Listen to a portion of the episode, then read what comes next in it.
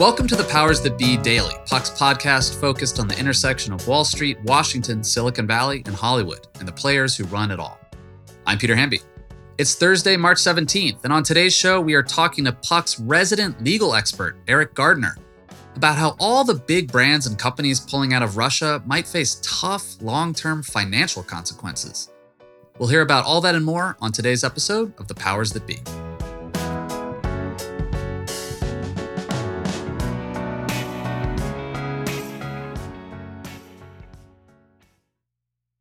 Are you tired of sleeping hotter than hell? I sure am. I sleep hot. There's something crucial about sleep that eludes us when we're too warm, too uncomfortable, and too caught in the web of our own thoughts to drift off. And while curiosity fuels our days, science tells us that cool sleep recharges our nights. That's where Chili Pad by SleepMe comes in. Meet the bed cooling system that elevates the quality of human life through cool sleep. The ChiliPad bed cooling system is your new bedtime solution. I love it. It lets you customize your sleeping environment to your optimal temperature, ensuring you fall asleep, stay asleep, and wake up refreshed. ChiliPad works with your existing mattress. It's a water based mattress topper that continuously controls your bed temperature from 55 to 115 degrees, allowing your body to rest and recover. This isn't just about escaping the heat, it's also about optimizing your sleep for better health, more energy, and improved physical and cognitive performance, which I obviously need hosting a podcast. Chili pads are designed for one or two sleepers, so if your sleep partner likes to sleep at a different temperature, or you only need it for one side of the bed, that's okay too, and we know that's crucial. Plus, you can schedule automated temperature changes to trigger deep sleep. But when I'm at home, Chili Pad solves those problems. So trust me on this one. Visit sleep.me slash powers to get your ChiliPad and save up to $315 with code POWERS. This offer is available exclusively for Powers That Be listeners and only for a limited time. Order it today with free shipping and try it out for 30 days. You can return it for free if you don't like it with their sleep trial. Visit www.sleep.sleep me slash powers because you're not just investing in better sleep, you're creating a better life. Welcome to this Thursday edition of the Powers That Be. Happy St. Patrick's Day, everybody. Uh, I'm joined today by Eriq Gardner, who is our resident expert on the legal angles to all of the things we cover here at Puck the media, culture, entertainment, politics. And Today, I want to talk to you about something even sexier than the law, Eriq, which is insurance. Yeah. uh, specifically, a lot of the insurance questions swirling around the ongoing war in Ukraine and Russia's invasion there. And the reason this is interesting is because so many companies have decided to, you know, hit pause on sales there, on their retail spaces there, on, in some cases, manufacturing there. But what are the long tail consequences of a company just deciding to pull out of a gigantic country, a gigantic market without any end in sight? Yes, well, they're not just pulling out of any market, they're pulling out of what is the fifth largest market in the world. And so that incurs a lot of costs. You know, some companies it, it's it's an enormous portion of their revenue. It's the difference between making their quarterly profits or or so they're going to have losses and, and they're going to feel this one in the in the in, in in the wallets. And so, you know, some of them are going to turn to their insurers, not today, not tomorrow, maybe even not next month, but maybe by the end of the year or even early next year we're going to start seeing court cases about this. We're going to, you know, see these companies saying, hey, the insurer won't pay up. I had an interruption to my business. I had these losses. I expect to be reimbursed for it. And uh, so we're, we're going to see some interesting situations here. Well, what's an example of one of those situations that's catching your eye at the moment? Sure. Well, I, I can turn to the past. I mean, one, one of the, the, the most interesting court cases I ever covered was an insurance situation that, that happened out of Israel. The USA Network Dig was filming in Israel and uh, rocket fire from Hamas came and interrupted the production. Eventually, they, they decided to move the production to Croatia and New Mexico. And then they tendered claims to their insurer. They said the insurer should pay for the cost of moving all the disruption and all that. And what happened was the insurer turned back and said, Your policy has a, an exclusion for war. And so the rocket fire coming in, that's war. And so we're not going to pay out. And they battled over this for, for years and years and years. What is war?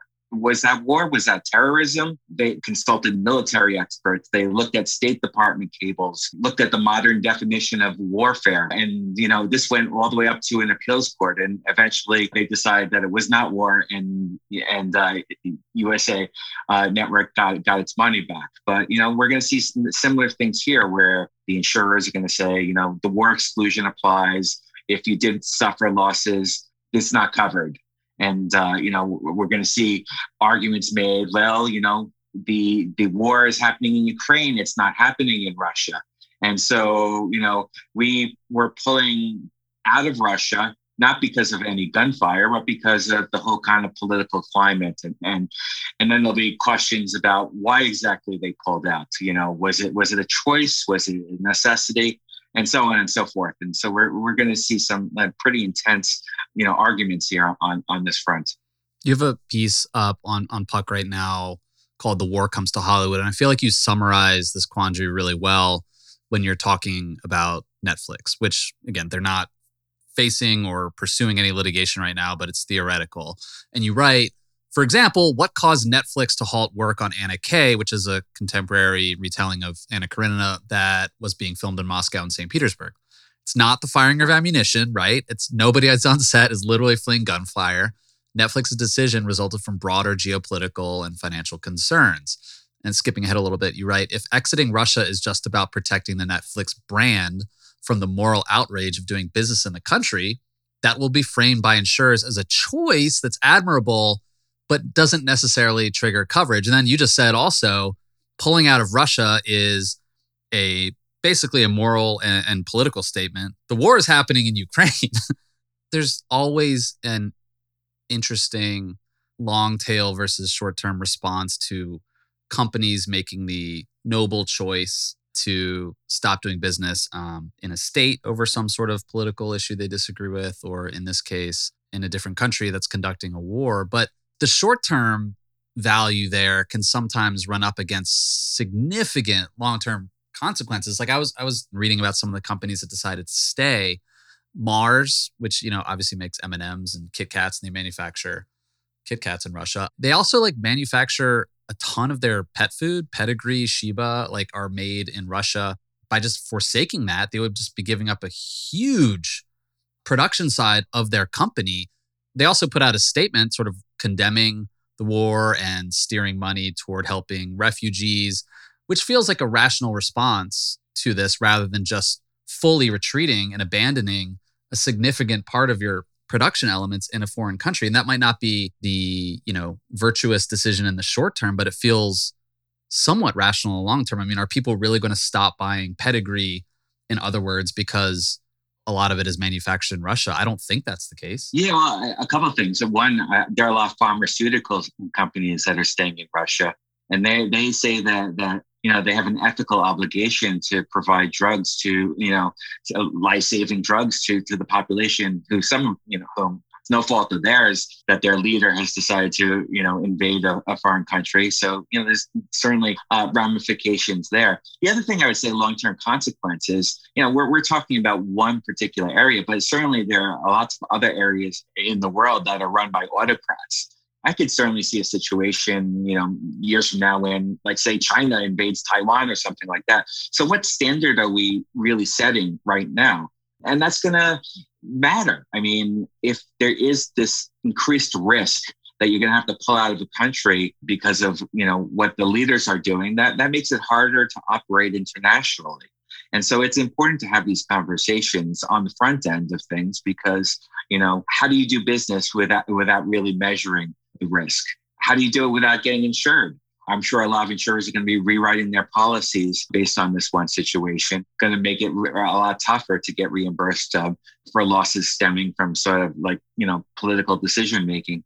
This is a, definitely a, a, situation that, that bears watching. And, and, you know, hopefully the, the physical war comes to an end sooner rather than later. But, you know, the, the legal situation is going to be playing out, I think, for years to come. Yeah. I mean, I just, you know, I'm not disagreeing with companies for pulling out of Russia, but there just doesn't seem to be a lot of evidence on the consumer side that political decisions by companies like have a big impact on their bottom line. And I'm just I'm referencing the Trump years. I mean, I remember when one of the owners of Equinox and Soul Cycle was revealed to be a big donor of Donald Trump and you know, Chrissy Teigen and other liberals on Twitter were saying, "Don't go to Equinox and Soul Cycle anymore." And like that had no material impact on those companies at all. It was just it was it was sort of a very online discourse that didn't impact what people were actually, you know, buying off shelves or or paying for out in the marketplace. Well, I also think that you know some of it is just to put political pressure on Putin. I mean, it's the same mm-hmm. reason why sanctions are tar- targeted uh, towards uh, you know these oligarchs and, and everything like that. I mean, it's to create a sense of your actions have you know repercussions, and there's going to be people who are unhappy. You know, it, it, the Russian people might not be seeing the truth about what's happening in Ukraine because because there's so much propaganda on their newsways, but they're definitely, you know, hearing the financial fallout from all of this. And that's making them dissatisfied. And maybe that puts pressure on, on Putin to change his stance. So I think that there is, you know, a rationale for these American companies getting pulled out. And even uh, Zelensky repeated his uh, calls for foreign companies to pull out. He even named the specific companies, I think, to the British Parliament that we're staying in. So, you know, the, the shame is, is definitely part of the Ukraine's strategy. All right, we're going to take a quick break. When we come back, we'll hear about a big court ruling that came down in Russia this week and what it means for the future of the Big Mac in Moscow.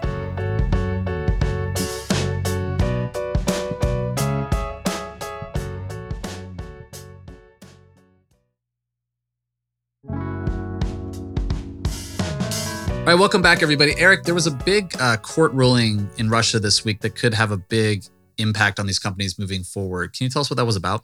Yeah, absolutely. Well, now that all these companies are pulling out, they're leaving behind some stuff. So, for for instance, you know, McDonald's announces that it's leaving Russia, but you know, all those the physical infrastructure is still there and and all that.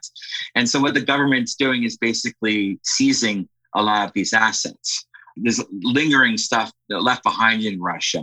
And the question is, well, can Russia kind of take over it and, and run their own McDonald's? Will Russians be able to, you know, eat Big Macs and look at their iPhones and drink Coke and, and all that? And that's where Peppa the Pig comes into play.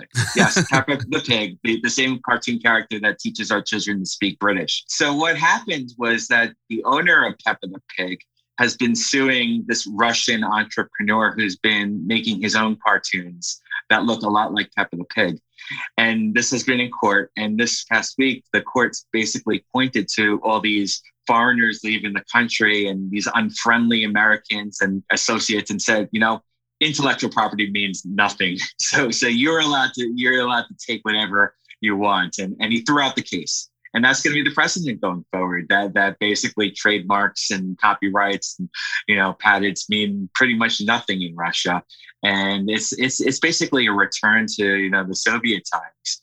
Back in the day, there was this whole gray market of things that you know are kind of like fake products, and you know if you know how to make a Big Mac, I guess you know you do it, and then you call it a Big Mac and everything like that when the Soviet Union collapsed, part of part of you know, what happened was all these Western companies rushing in and there were long lines, but it, it was like, it became official and uh, we're really like reversing the clock on all that.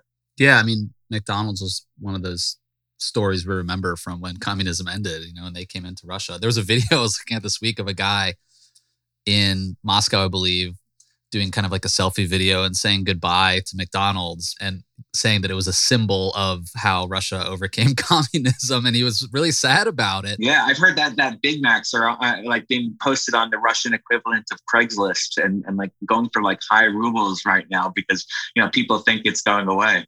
But clarify what you just said for me. So obviously Putin a few days ago threatened to nationalize assets of, of companies that that left.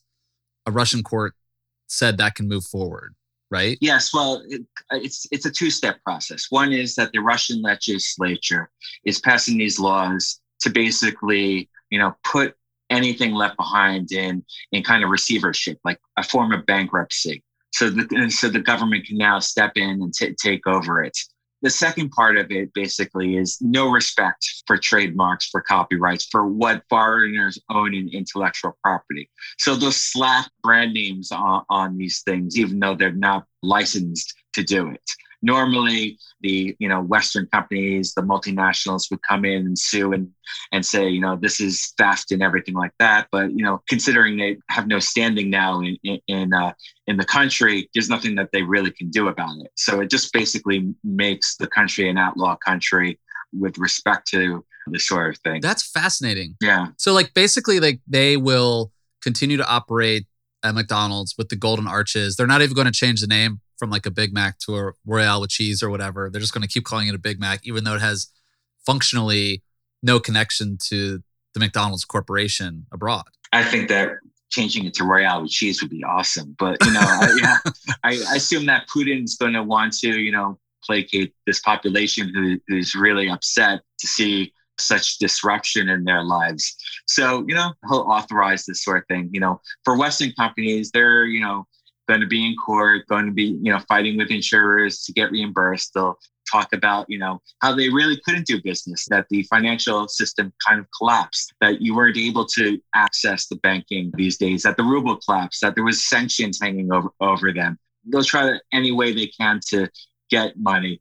And you know in russia they're they're going to hang on to whatever they they can. You know the funny thing is that, that there's i've seen and this is like incredible some some conservatives on channels like Newsmax saying that the cancel culture has has hit Russia, and they're arguing that this is a bad thing financially, and and and we should rethink it. But uh, I think for mo- most people, you know, they, they see it as as a big moral outrage, and they're going to do whatever they can.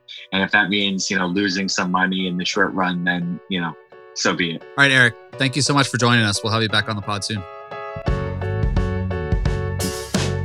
Thanks so much for listening to another episode of The Powers That Be. As a reminder, The Powers That Be is the official podcast of Puck. We'd like to thank Ben Landy, Liz Goff, and Alex Bigler for their editorial and production guidance. If you like what you hear, please share with a friend. It really helps us keep delivering the inside scoop that only Puck can offer. Follow us on Twitter at Puck News. I'm Peter Hamby. See you tomorrow. This has been a presentation of Cadence 13 Studios. Please listen, rate, review, and follow all episodes wherever you get your podcasts. The Powers That Be Daily is executive produced by John Kelly, co founder of Puck, and Chris Corcoran, chief content officer and founding partner of Cadence 13.